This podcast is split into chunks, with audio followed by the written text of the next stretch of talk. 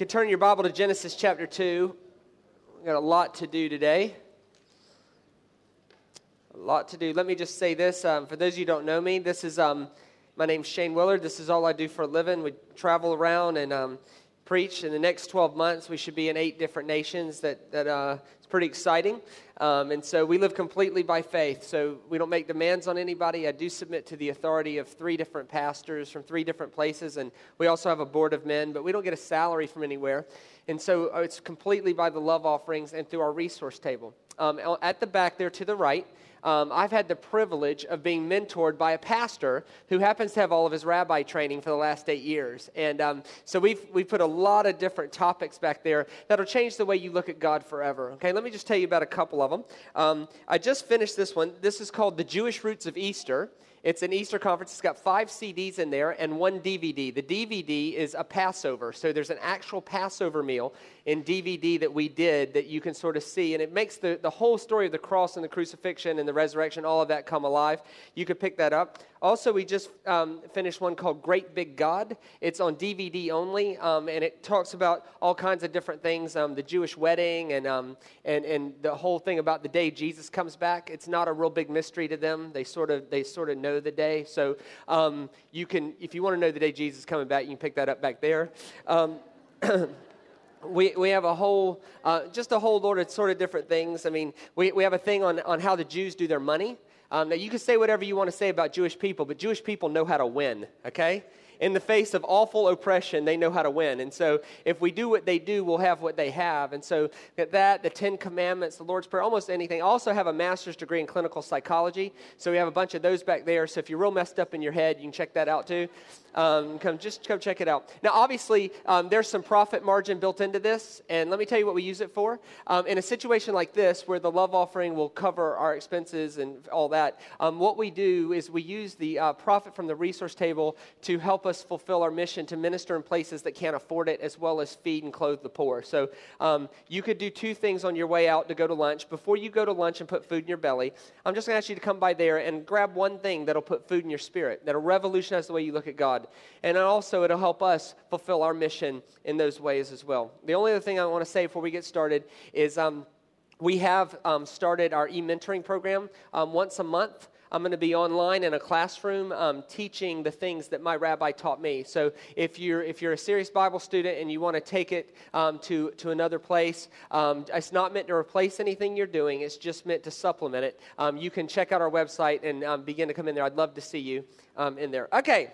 Genesis chapter 2, what I want to talk to you, we're going to get there in a second. What I want to talk to you about today is a very important topic. I got enamored a couple months ago with the whole cross and the crucifixion and the resurrection. I went back and I read it, and I started looking for all kinds of Hebrew pictures and idioms and things like this, and anything I could find in there that made the story come alive. And so I want to talk to you a bit about that today. But we got to understand before we get into that this is what's true.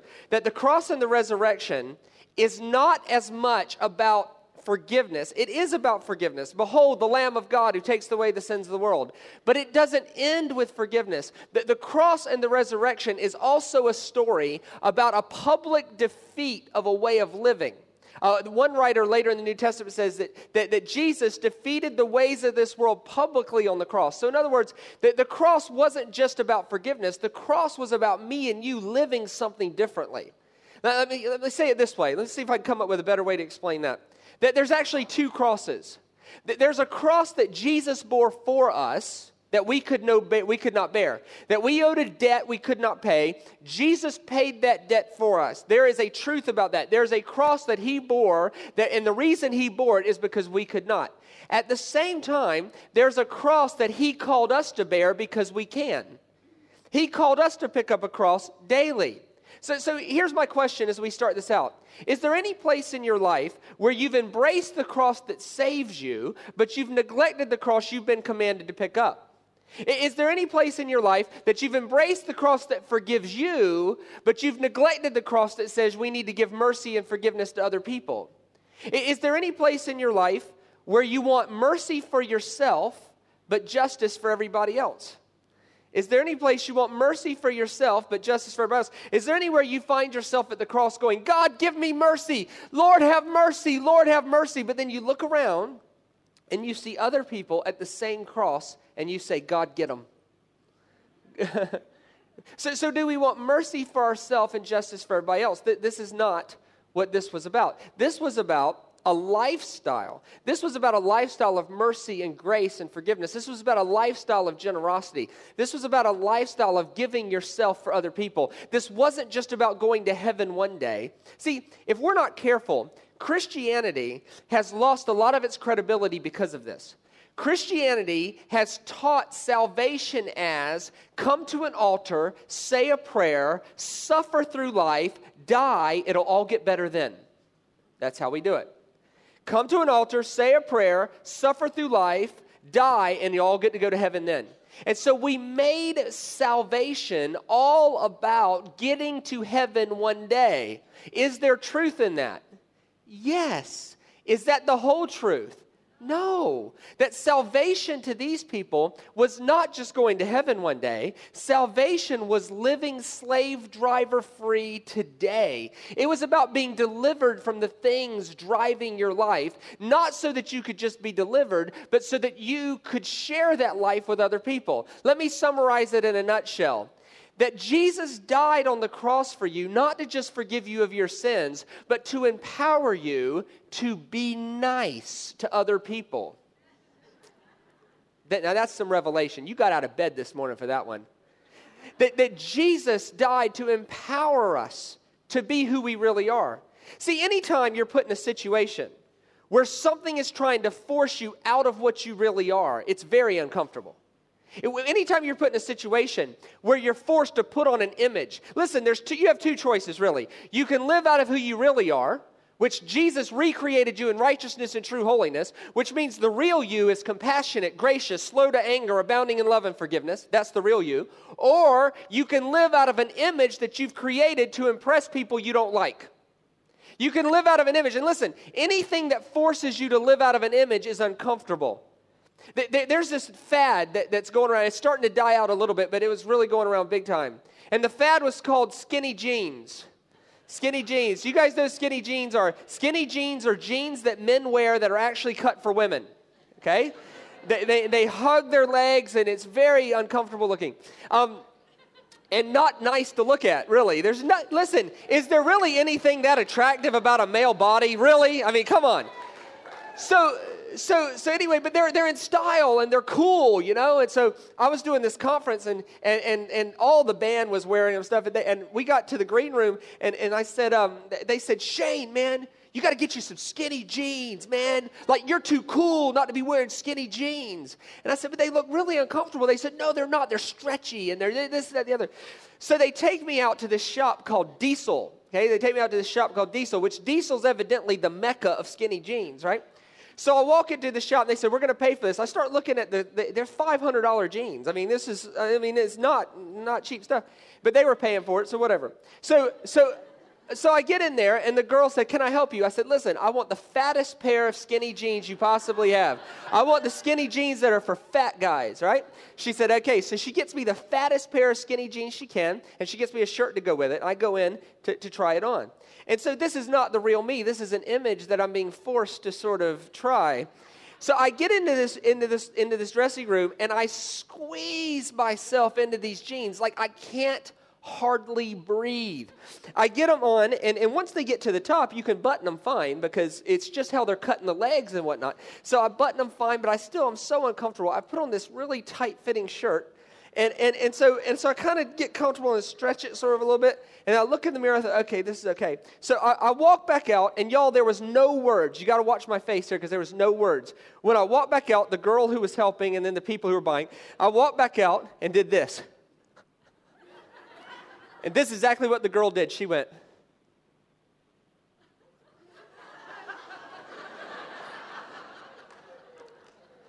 And so I went back in. I went back into the dressing room to take off the skinny jeans, and I started feeling sorry for myself. And I started thinking, I had thoughts like, I'm too old to wear cool jeans, and I'm too chunky to wear cool jeans. And I started having these self-defeating thoughts. And then I had this moment. I looked at myself in the mirror, and I was having this moment. And I thought, you're not getting old. Men were designed by God to have room in their pants. And any attempt to make them do otherwise is image, not reality. See, anytime someone forces you to feel like you need to live out of an image, it makes you uncomfortable. And so Jesus, this is all I'm talking about this morning, is that Jesus died not so just that we could be forgiven, but that we could be comfortable living out of the real us, compassionate, gracious, slow to anger, abounding in love. See, this is a story about a journey from slavery to freedom, from anguish to relief, from bondage to freedom, from darkness to light. Salvation isn't just one day, it's here, now, today. And when we begin to see it like that, it changes our whole perspective in our life. Now, let me start this morning by answering a question. Did the resurrection and the crucifixion, did it actually happen? Did it actually happen? Well, of course you say yes. You're in church on Sunday. Hey, listen, did somebody challenge me on this, and it really helped my life. This is what they said. They weren't a believer, obviously. They said, Shane, let me get this straight.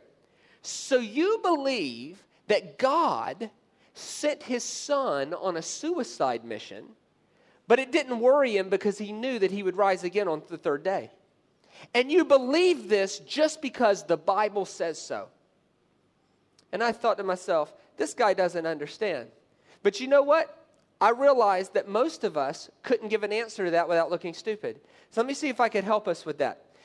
That statement misses two important things. One, it totally discounts the fact that the Bible has historical validity. Like it treats the Bible as some spiritual book that's all written on a level of analogy. That's what it treats it as. And anytime you're dealing with a book that's dealing on a level of analogy, you can manipulate it here and there. But it totally discredited the historical validity of the Bible. Number two, it infers the fact that the Bible is one document. Like, okay, so what he was inferring was, we have this one book called the Bible, and the beginning seems to indicate that we need a Savior, and the end seems to indicate we need a Savior, so they manipulated the middle to make the beginning and the end fit. And you know what? If the Bible was one book, he would have a good point. But here's what he's missing. The Bible's not one book. And listen, let me help you with something. Christians do not believe in the resurrection simply because the Bible says so. It's not that simple, because the Bible is not just one book. The Bible is 66 books. It's 66 books, okay? And it has historical validity. Listen, when you send your children to school, they study history, hopefully. All of our world history books come from mainly two sources, the Gallic Wars and Tacitus's work. So you got a guy, a historian named Tacitus, who wrote about the Caesars for them, and you got a guy that wrote the Gallic Wars. The Gallic Wars, we have 5 copies of those manuscripts, and our world history books are based on them. Tacitus's work, we have 9 copies of his manuscripts, and our world history books are based on them. Now let me ask you a question further. If our world history books are based on Tacitus's work, and Tacitus was employed by Caesar to write about the Roman Empire, do you think it's possible that some of his writings would have been biased in favor of Caesar? Why? Because he'd have got his head cut off otherwise. All right? So we have 5 manuscripts of the Gallic Wars, 9 manuscripts of Tacitus's work. We base our entire world history book based on them, and no one questions whether or not it's valid. Yet, Matthew, Mark, Luke, John, and Acts, we have 5,000 manuscripts of them, and they all say roughly the same thing for roughly the same thing, and it wasn't about a Caesar. It was about a Jewish carpenter who happened to be a rabbi. So these things survived. Listen, if you put the resurrection on trial and you were the jury and I was the lawyer, here would be my case. Number one, you have 7 sworn witnesses that it happened. In the New Testament, 7 different men wrote in their writings that they either saw it happen or they talked to enough people who saw it happen that it was credible. Here were the 4 men. You got Matthew, Mark, Luke, John, Paul, James, and Peter. Matthew, Mark, Luke, John, Paul, James, and Peter. So you have 4 businessmen, Jesus' brother, a Jewish theologian, and you have a medical doctor. All seven of these people said that there was clearly enough evidence. Either they saw it with their own eyes or they heard enough testimony to say, wait a minute, no, this happened. Let me make it even further. Of these seven witnesses, 5,000 of their manuscripts survived. Now, if you talk to anybody about textual criticism, about any piece of literature, if you have 5,000 manuscripts that did survive, you've got a ton more over 2,000 years who didn't survive. So the fact that 5,000 manuscripts survived about the witness of seven people actually bodes very, very well. Bodes very well. Number three, they were not predisposed to believe in the resurrection. None of them were predisposed to believe in it, so it wasn't like they wanted to believe it so bad that they had to go find it. It wasn't that at all. As a matter of fact, it was the exact opposite. Every time Jesus tried to warn them that the resurrection and the crucifixion and all of that was going to take place, every time they just didn't get it. It always says, and they didn't understand what he was saying. Like there was one really embarrassing one where Jesus is having a real sort of gut-wrenching moment with them. He's like, don't you understand that the Son of Man is going to suffer at the hands of men? It's going to be horrible. He's going to die. But when you see these things, do not fret, because he's going to rise again. And he's just having this heart-wrenching moment. And one of the disciples goes, can I ask a question? Jesus says, yes. When we're in heaven one day, can I sit at your right hand instead of your left? And Jesus goes, you don't get it. See, none of these people were predisposed. They were surprised when Jesus rose from the dead. As a matter of fact, all the disciples fled when he died. They weren't like they were sitting there. And there was two guys who buried Jesus. Where did they? It was Joseph of Arimathea and Nicodemus. Where did they bury Jesus? In a tomb. Why? Because they thought he was going to stay dead. They didn't believe in 3 days he was going to rise again, or they'd have taken him to his house and set him up at the table like Weekend at Bernie's. Been awkward, but you have guests over your house. Oh, don't mind him. He's dead. He'll get up in 3 days. Just sort of stretching him out. Why? Because they believed he was going to stay dead. They weren't predisposed to believe this stuff. Number four, all of their writings got them killed or exiled. It wasn't like they became popular because of this. They were either killed or exiled. And in some of their situations, history tells us that they were given a chance to keep their life if they would just say that they didn't see what they saw. So they believed what they saw so much that they were willing to die or be exiled for it. Do you see what I'm saying? It's not as simple as saying, I believe it just because the Bible says so. If you're a Christian here today and you believe it, it's not just because the Bible says so.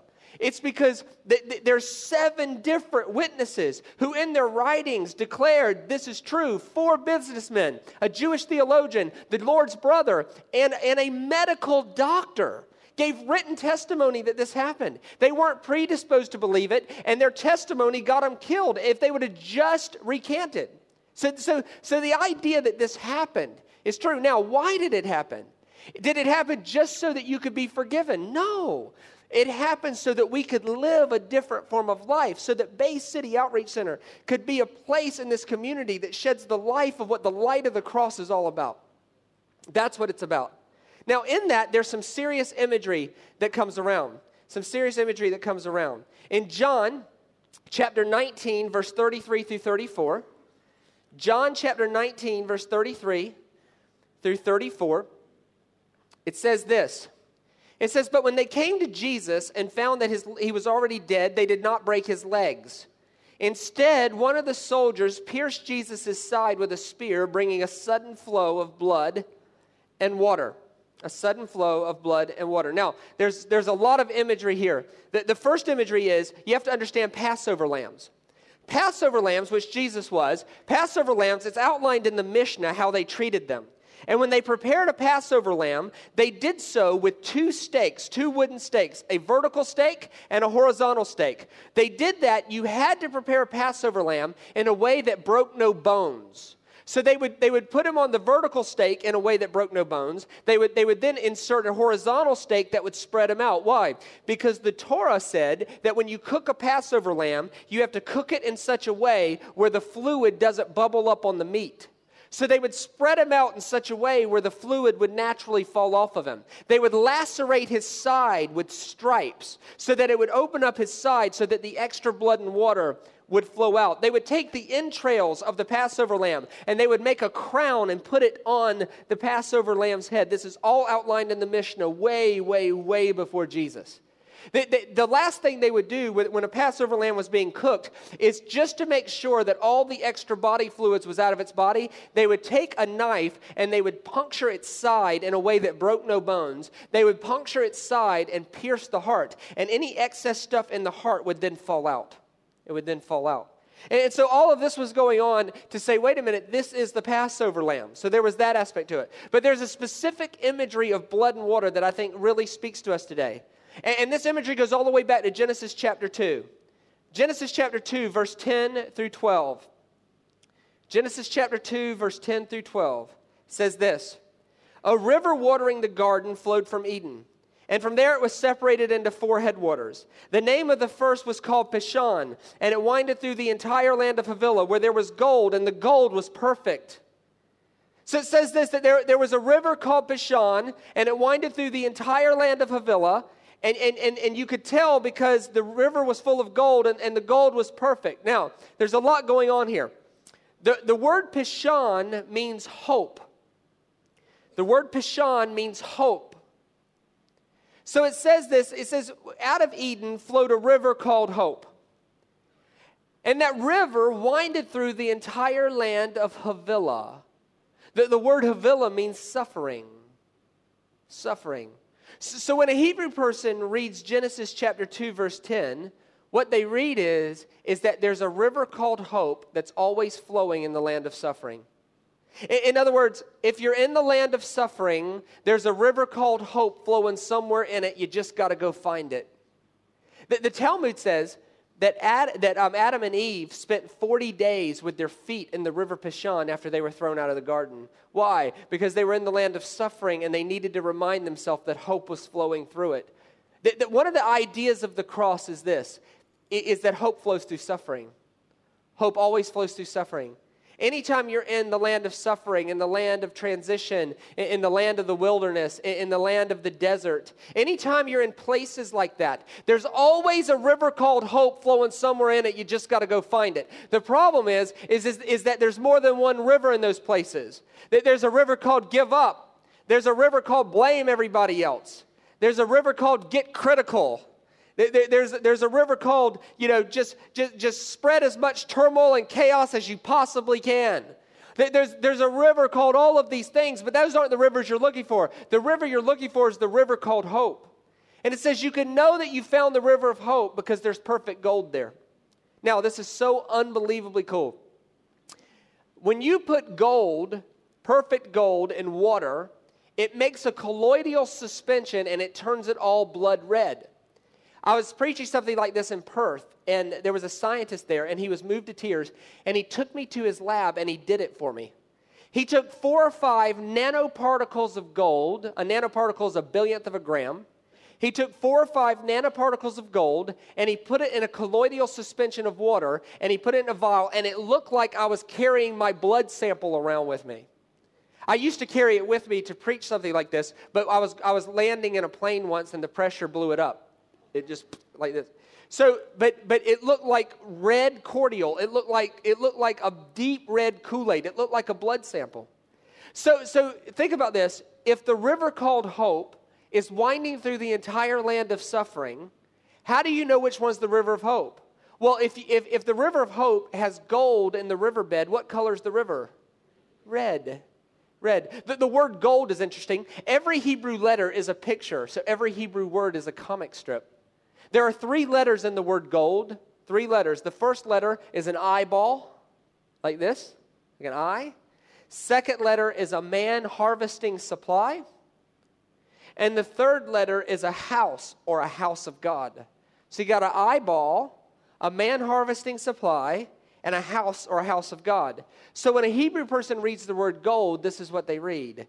Behold, the one who brings us substance for survival brings it to us in the house of God. Behold, the one who brings this substance for survival brings it to us in the house of God. So when a Hebrew person reads Genesis chapter 2, verse 10, this is what they read. Hope flows through suffering, because behold, the one who brings this substance for survival brings it to us in the house of God through a river of blood. Hope flows through suffering. When the water is turning red, it means that hope is flowing. Fast forward, this same group of people end up being through a series of hugely unfortunate events. This same group of people end up as slaves in Egypt. There's a bunch of them, millions of them. They end up as slaves in Egypt. God decides to rescue them from their suffering. And it says, they cried out to God in their suffering, and God chose to rescue them from it. It says they cried out to God in their suffering. What was the first plague? God puts 10 plagues on the Egyptians in order to let his people go. What was the first one? All the water turned to blood. To the Egyptians, that was a curse. But to the Hebrew people, there would have been a buzz in the camp. Hey, did you hear? Water's turning red. Hope's fixing to flow in our situation. Hope is fixing to flow in suffering. Hope's fixing to flow in our transition. Hope's fixing to flow in our wilderness experience. Hold on a second. Hope is on the way. Through a series of events, these people get out of Egypt. What do they have to walk through to get out of Egypt? The Red Sea. Hope flows through suffering. Red water? Red Sea? Hope flows through suffering. They get to the base of Sinai. Have you ever seen Mount Sinai? It's quite large. God calls Moses up the mountain. It's about a 3.5-4 hour walk. God calls Moses up the mountain. Moses walks up there. God says, oh, I forgot to tell you to bring Aaron. Go back down and get him. Which, that would have been an interesting conversation. Like, Moses could have said, you're God. Can you, beam him up here? Can you pull some Obi-Wan Kenobi thing? And just, that's a long walk. So anyway, so he walks back down to get Aaron, and what does he find? He finds that they have already made a gold cow. And he gets so angry, he beats the gold cow into powder. And he takes the gold powder and he throws it into the water coming out of the rock. And what does he make them do? He makes them drink it for the remission of their sins. When he put the gold into the water, what happened? It turned red. Hope flows through suffering. Think about when a baby is born. A woman goes into labor, into suffering. And what mixes together? Blood and water. When blood and water mix together, no matter how bad the suffering is, there's a bundle of joy at the end of it. The imagery is endless. Way later, there's a rabbi comes along. People are wondering if he's the one. People are wondering, wait a minute, is this the one? He shows up. Now, there's a law in Hebrew hermeneutics. Hermeneutics is just a way of interpreting literature, a way of interpreting life. So there's a law in it, it's called the law of first mention. What it simply says is that the first time something's mentioned defines all other mentions of it. And so it says that he shows up at a wedding to perform his first miracle. So his first miracle is going to define the purpose of all the other miracles. He shows up to do his first miracle. And what was his first miracle? He turned all the water into wine. Well, what was his purpose? What was his point? Was his main point to provide adult beverages for the party? No. His main point was to say to a group of people, you were living in suffering. Hope is on the way. I am here now. Hope flows through suffering. 3 years later, they kill him. And at the end of his life, they stick a spear in his side. Why? Because he was the Passover lamb. But what came out? Blood and water. So at the foot of the cross is a steady flow of blood and water. What does that mean? At the foot of the cross, it's more than about going to heaven one day. It's also about hope flowing through whatever suffering you're going through. If you're in the wilderness, hope flows through suffering. If you're being rejected, hope flows through suffering. If you're going through a divorce, hope flows through suffering at the foot of the cross. If everything in your life seems to be in turmoil, hope flows through suffering. If you don't know what the next assignment from God holds, hope flows through suffering. If you don't know where you're at, if you're completely lost inside, hope flows through suffering. One of the messages of the cross is this: you don't have to wait to go to heaven one day. The message of the cross is that wherever you are, the water's turning red. Hope flows through suffering. Bring yourself to the foot of the cross, and hope can flow in whatever situation you have.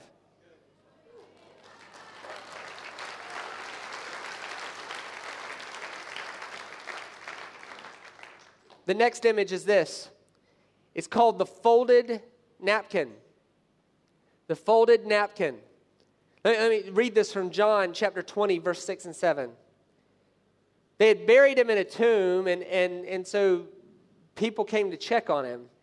John chapter 20, verse 6 and 7, it says, Then Simon Peter, who was behind him, arrived and went into the tomb. And he saw the strips of linen lying there. And then it makes an extra point. As well as the face cloth that had been around his head. As well as the cloth that had been around his head. And the cloth was folded by itself, separate from the linen. Now this is huge imagery, huge Hebrew imagery. In first century Hebrew culture, if you invited me to your house for dinner, and I came there, at the end of our night, you would know whether I wanted to come back or not, based on this. At the end of our night, if I was done, when I'm done, I would take my face cloth, and I would scrunch it. I would fold it up, scrunch it like this, like really like this. And then I would place it on top of the plate so that when you came around and collected the plates, you would see a scrunched napkin, and it would say, hey, he wants to come back. He enjoyed his time here. He wants to continue business with us, whatever your purpose was. But if I did not want to have any more business with you, I would actually take the time to neatly crease and fold my napkin. And I would lay it to the side of the plate separate from everything else. So that when you came around and picked up the plates, you would see the folded napkin and you would know he has no interest in ever doing business with us ever again. His business with us is now done. And it was my way of telling you that without being confrontational. Without being confrontational. So that was the custom of the folded napkin. So when they go into Jesus' tomb, and it says that they find his burial clothes here, the strips of linen, but it says that the burial cloth that was around his head, his face cloth, they call it the shroud now, that the face cloth was folded neatly and placed to the side. It was specific imagery that all of them would know. What was Jesus saying? Jesus is saying, my business with the grave is done. I'm never coming back here again. I don't have any more business with this at all. A later writer uses this to make fun of the grave. He says, oh, grave, where's your victory? Oh, death, where's your sting? Don't you know that Jesus has no more business with you? He has conquered and taken away all of your power. All of your power. One of the messages of the cross and resurrection is this, is that death has no sting. Grave has no victory. Any place in your life that looks dead, it either should be dead or a resurrection's guaranteed. Either one.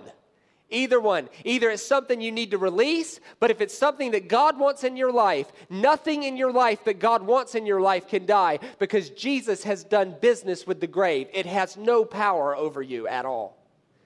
That has obvious implications for if you're here today and you've lost a loved one and you're grieving. If you've done that, I would simply say to you that one of the stories of the cross is this. It's not just about that your loved one is in heaven one day. No. It's about that you could take hold of the fact that the joy and the peace that comes with Jesus conquering any power over the grave is the folded napkin. The last imagery I want to talk to you about this morning is this. The last image I want to talk to you about this morning is the dirty Roman sponge. The dirty Roman sponge. There's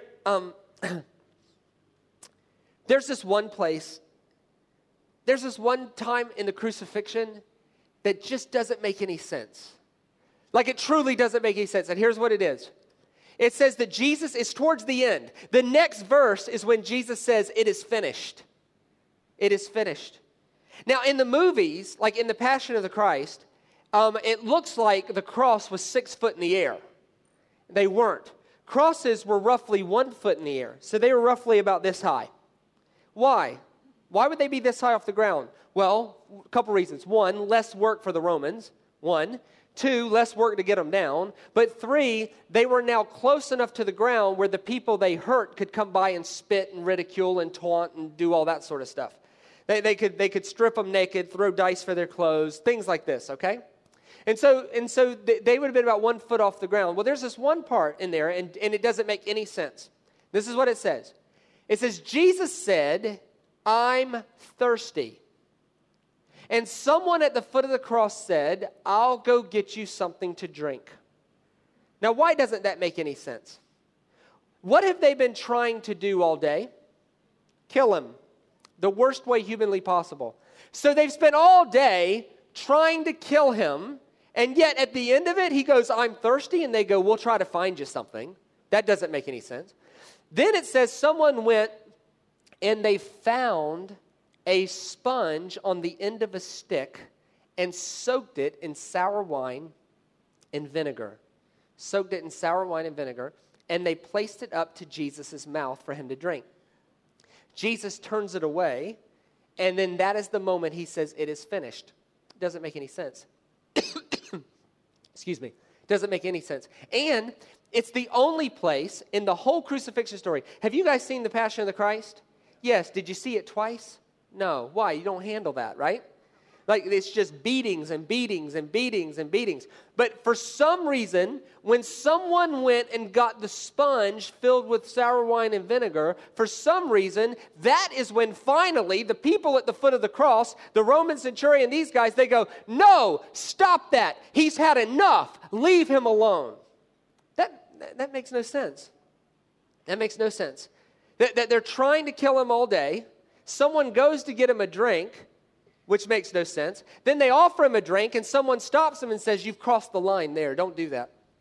Don't do that. What's going on there? And when I found out what was going on there, it broke my heart. It's going to break yours. Because, see, the story of the cross is twofold. The story of the cross is about us receiving mercy, receiving hope, receiving our hope flowing through suffering, receiving forgiveness. But the cross is also about offering something back, about living a life that's different. Here's what was going on there. In the first century, they had public toilets, just like they do here. And look, all of us, even driving cars, have had moments where we just couldn't make it home, right? And you have to find a toilet really fast.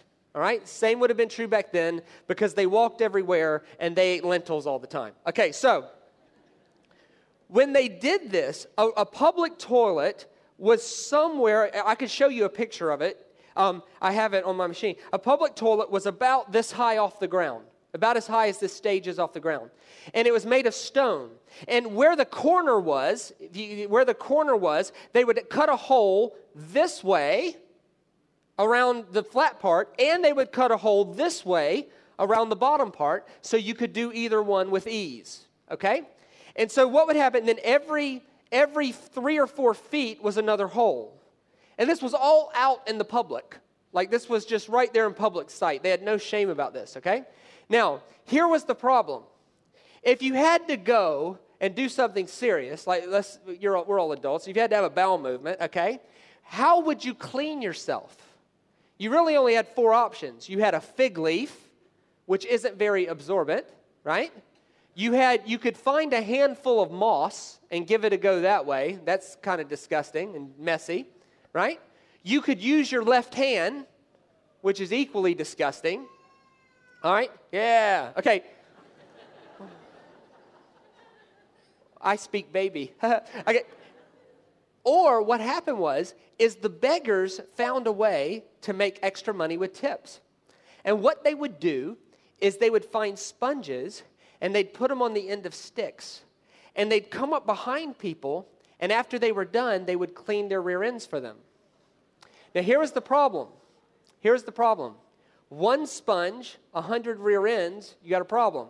Right? I mean, seriously, can you imagine the guy at the end of the line? Hey, can you at least turn it around? Can you do something like that? So you had all kinds of problems. So what they did was they found a way to sterilize the sponge between uses. And they used it with spoiled wine and vinegar. They would mix spoiled wine and vinegar together in a bucket, and between uses, they would put the sponge into that bucket, and the bucket would pull the bacteria, and it would sterilize it, okay? So when Jesus said, "I'm thirsty," someone was cruel enough at the foot of the cross to say, "You're thirsty? I'll get you something to drink." And he went to the public toilet, and he found a sponge on a stick that was soaked with sour wine and vinegar. What did that mean? That it was a used one. They went and found used toilet paper, soaked it in sour wine and vinegar, and they shoved it up toward his face. Do you see now why someone had enough compassion to go, "Leave him alone. That's enough"? You see why now that is the moment where Jesus went, "It is finished. I can't do anything more." Let me ask you a question. Is there any place in your life where you're receiving the benefits of the cross, but your offering back to Jesus is a dirty Roman sponge? Listen, when you come to the cross with a humble heart, wanting what the cross has to offer you and deeply desiring to give that message to the world, then hope will always flow through suffering. But the way the Jews thought is this, is anytime you're at an altar, it's about what the sacrifice can do for you, but it's also about what you're offering back. And my question is this, is are you receiving mercy for all of your sins, yet your offering back to Jesus actually is a dirty Roman sponge? If I could show you the imagery of it, if you take a dirty Roman sponge soaked with sour wine and vinegar and put it on the end of a stick, and you lift it up to Jesus and shake it in his face, all it does is come back on you. That's all it does. When your offering back to Jesus stinks, it only affects your life. You still get the effects of the cross. These are the people that Jesus is going, "Father, forgive them. They don't know what they're doing. They don't know what they're doing." Those are the same people that God is forgiving completely. But the question is this, is there any place where you have received the forgiveness of the cross, yet when you look at your life, it's simply a dirty Roman sponge being offered back to God? One of the messages of the cross is this, is may our life be a sweet-smelling offering in his nostrils. That's what they wanted.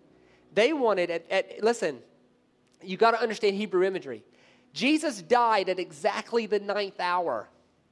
At the 9th hour of every day, the priest would break incense through the temple and proclaim, "Lord, let our life rise as a sweet-smelling incense in your nostrils." In other words, Jewish people wanted their life to smell right before God. This is an incredible imagery. One of the imageries of the cross is this, is let your life smell sweet to Jesus, not like a dirty Roman sponge. I would challenge you today to not just receive the benefits of the cross, but actually allow the kingdom of God to be established in you so that our offering back to him is sweet and not a dirty Roman sponge. Not a dirty Roman sponge. I bless you today to be a group of people fully aware that no matter where you are, no matter what suffering you're in, hope is on the way. The water is red. Listen to me, Bay City Outreach Center as an organization, hope is on the way. Your mission is not over. Your mission is simply stepping into something greater and greater and greater. In the next 2 years, you will look back on these moments and you will see what God was doing all along was increasing your influence, not just in Hastings, but in the world. Water's turning red. Let me speak to your families. No matter what your situation is in your family, you might have given up. You might be, as a husband, blaming your wife for everything. You might be, as a wife, blaming your husband for everything. You might be being critical. You might be looking around and seeing all the problems with everybody else. You might be doing that. And I would say to you, stop. That is cutting off your hope flow. You go find the river of hope. There's a river called hope flowing somewhere in your situation. You just got to go get it.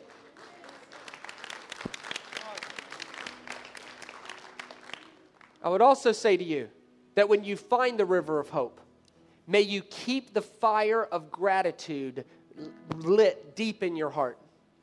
See, Pastor Mike brought up this earlier about Leviticus. It says that the altar in the tabernacle, God gave the fire. But the truth is, but then it says, but the priest had to keep it going. In other words, God is only responsible to give you the fire once. The rest of it is your responsibility to keep it going by keeping the ash cleaned out. See, this is, we don't want to offer back to Jesus a dirty Roman sponge. Now, what I want you to do now is, I want us to have about a 60-second moment with God. If you're here today and you're a believer in Jesus Christ, I want you to take the next 60 seconds, and I want you to do business with God. I want you to get this thing settled inside of yourself. I want you to become aware of blood in the water and hope and suffering. But I also want you to have a moment where you repent and renounce any actions or attitudes that is really a dirty Roman sponge. And while they're doing that, if you're here today and you've not yet made a decision to follow Jesus Christ, I would encourage you to do so. It's not the words of any prayer that will ever save you. It's the response to God in your heart. And right now, you could feel God knocking on the door of your heart. You could sense it, and you know, I need to respond to this kind, loving, compassionate, gracious person. And while the believers in Jesus Christ are doing their business with God, if you need to respond to that today, I'd love to help you. I'm not going to embarrass you in any way. I'm simply going to pray for you right where you are. Is there anybody who says, Shane, I need to make that decision this morning. If that's you, would you raise your hand? I see you there in the middle. That is awesome. I see you over there on the right. That is fantastic. I see you way over there on the right. That is fantastic. It takes a lot of bravery to raise your hand. Even though it's the only decision you'll ever make that everybody will be happy for you, it's still brave. I'm proud of you. Anybody else join those three? Says, Shane, I need to make that decision. This is serious. This is very serious business. I can feel God just calling me inside my heart. I need to respond. Anybody at all? Anybody else? Last time I'm asking, I see you there. That is fantastic. I see you over there. Fantastic. And over here, fantastic to my left. That is so great. That is so great. It's the best decision you'll ever make. It's the start of your journey. Anybody else? Last time I'm asking. Great. Then what I want us to do is I want all of us to pray this prayer out loud after me with some Go All Blacks gusto, okay? All right, no shyness. This isn't a shy place. Let me just tell you something. I love this place. There's something about this place that nourishes my soul, okay? And it's part of it is the energy in it. So I want all of us to pray this prayer out loud after me. It's not the specific words of any prayer that ever saved you. It's the response to God in your heart. I just want to put some feet around it, okay? And everybody's going to pray this prayer out loud, and you just join in because this is your prayer, your moment, your time. And it goes like this. My Lord Jesus Christ, thank you for coming. Thank you for dying for me. I confess that I'm a sinner. I have no hope of saving myself. So I ask you, Lord, to forgive me, cleanse me, come into my life, be the Lord of it. And Lord, now I ask that you would bring hope to every place I'm suffering. In Jesus' name, amen. Now I want to take a second. Let's pray for each other. Would you grab the hand of your neighbor? Would you grab the hand? If you feel comfortable with them, grab their hand. If they creep you out, don't worry about it. All right. Would you grab the hand of your neighbor? And I want you to begin to pray for the person on your left. Would you pray for the person on your left that hope would flow in their situation? Whatever they're going through, let hope flow into it. Would you believe God for them? If they're sick in their body, speak hope. If their family's in turmoil, hope. If they're looking for a job, hope. Peace, love, hope flows in their situation. Now would you pray for the person on your right? Begin to pray for the person on your right. Let hope flow in that situation. Let hope flow in that situation. Speak hope in the name of God into that situation. Let the presence of God come over them. Oh yeah, let the presence of God come over them. Now let's begin to believe together for our church. Lord, we pray for this church. Let this church be a dwelling place for your name. The compassionate, gracious, slow to anger, abounding in love God. May this entire community be touched by the environment that is in this place. Let the environment in this place multiply through this community, through every person sitting here. Lord, we speak death and we renounce any criticism against this place. Any criticism, we speak death to those words. Any criticism against any leader here, any scandal, anything like that, Lord, we speak death to that. We will not allow those things to be spoken. We will live a different way. We will live a different way. May the demonstration of our behavior, may it show forth into this community that this place is in fact the dwelling place for the name. In Jesus' name, bless us with that. Amen. Would you look this way? Thank you so much for letting me be your guest this weekend. It has ministered to me as much as it's ministered to you. Maybe more. I love this place. As long as they see fit to keep having me, I'll keep coming back. And it's because I journey in the spirit of this place.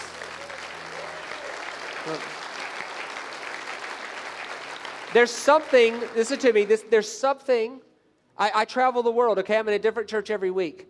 There's something about the environment in this place that nourishes the soul. You won't know it until you didn't have it. Listen, sometimes if I could, give you 60 seconds from right here. Sometimes you don't know what you don't have, you don't know what you do have till you don't have it. And when that happens, you take something for granted. It's normal. Moses parted the Red Sea, turned around and destroyed the entire mightiest army in the world in one swoop. 3 days later, the people forgot what they had and they were going to kill him simply because they were hungry. When you forget what you have, you lose sight of things. Now listen to me.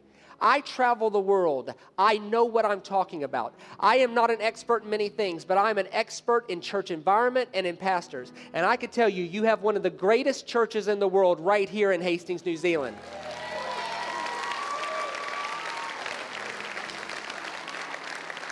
There's something about this place that if you allow it, it nourishes the soul. Never, ever, ever lose sight of the grace that God's given you simply by the fact that you're sitting here. Now, I'd like to invite you back tonight to be our guest. I've been speaking all week, and it's leading us up to one moment tonight. Tonight is the single most important message I ever preach in the whole world. And pastors all over this world are telling me, Shane, that has to go out. It's changing the way we're doing life. It's changing the way we're doing church. I'd like you to invite you back. Please do not miss tonight to stay home and watch NCIS, okay? Listen, listen, let me help you with this. Gibbs gets the bad guy, always. He always does. He's very clever, Gibbs, okay? Very, very clever, all right? And so you've got TiVo, you got all kinds of stuff now. You got DVRs. If you don't have a DVR, go get one. It's 2010, okay? You could do that and record your programs. I'm telling you, tonight will be the single most important message I could ever preach to you. I'd like for you to be my guest. Thank you so much for letting me be a part of your life this weekend. I'll turn the service now back over.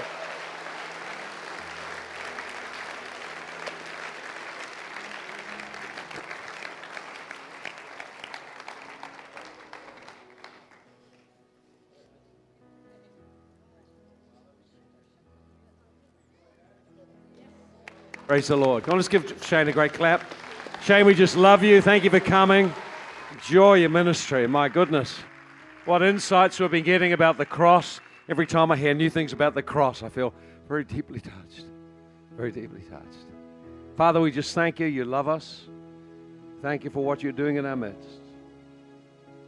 Thank you for the river of your spirit that flows in this place. May we be strengthened, built, and enlarged by it to become the people you want us to be and to influence the community as your representatives. Father, we thank you for Shane. We pray you bless him, nurture him, encourage him, strengthen him. Lord, we give you the honor. Amen.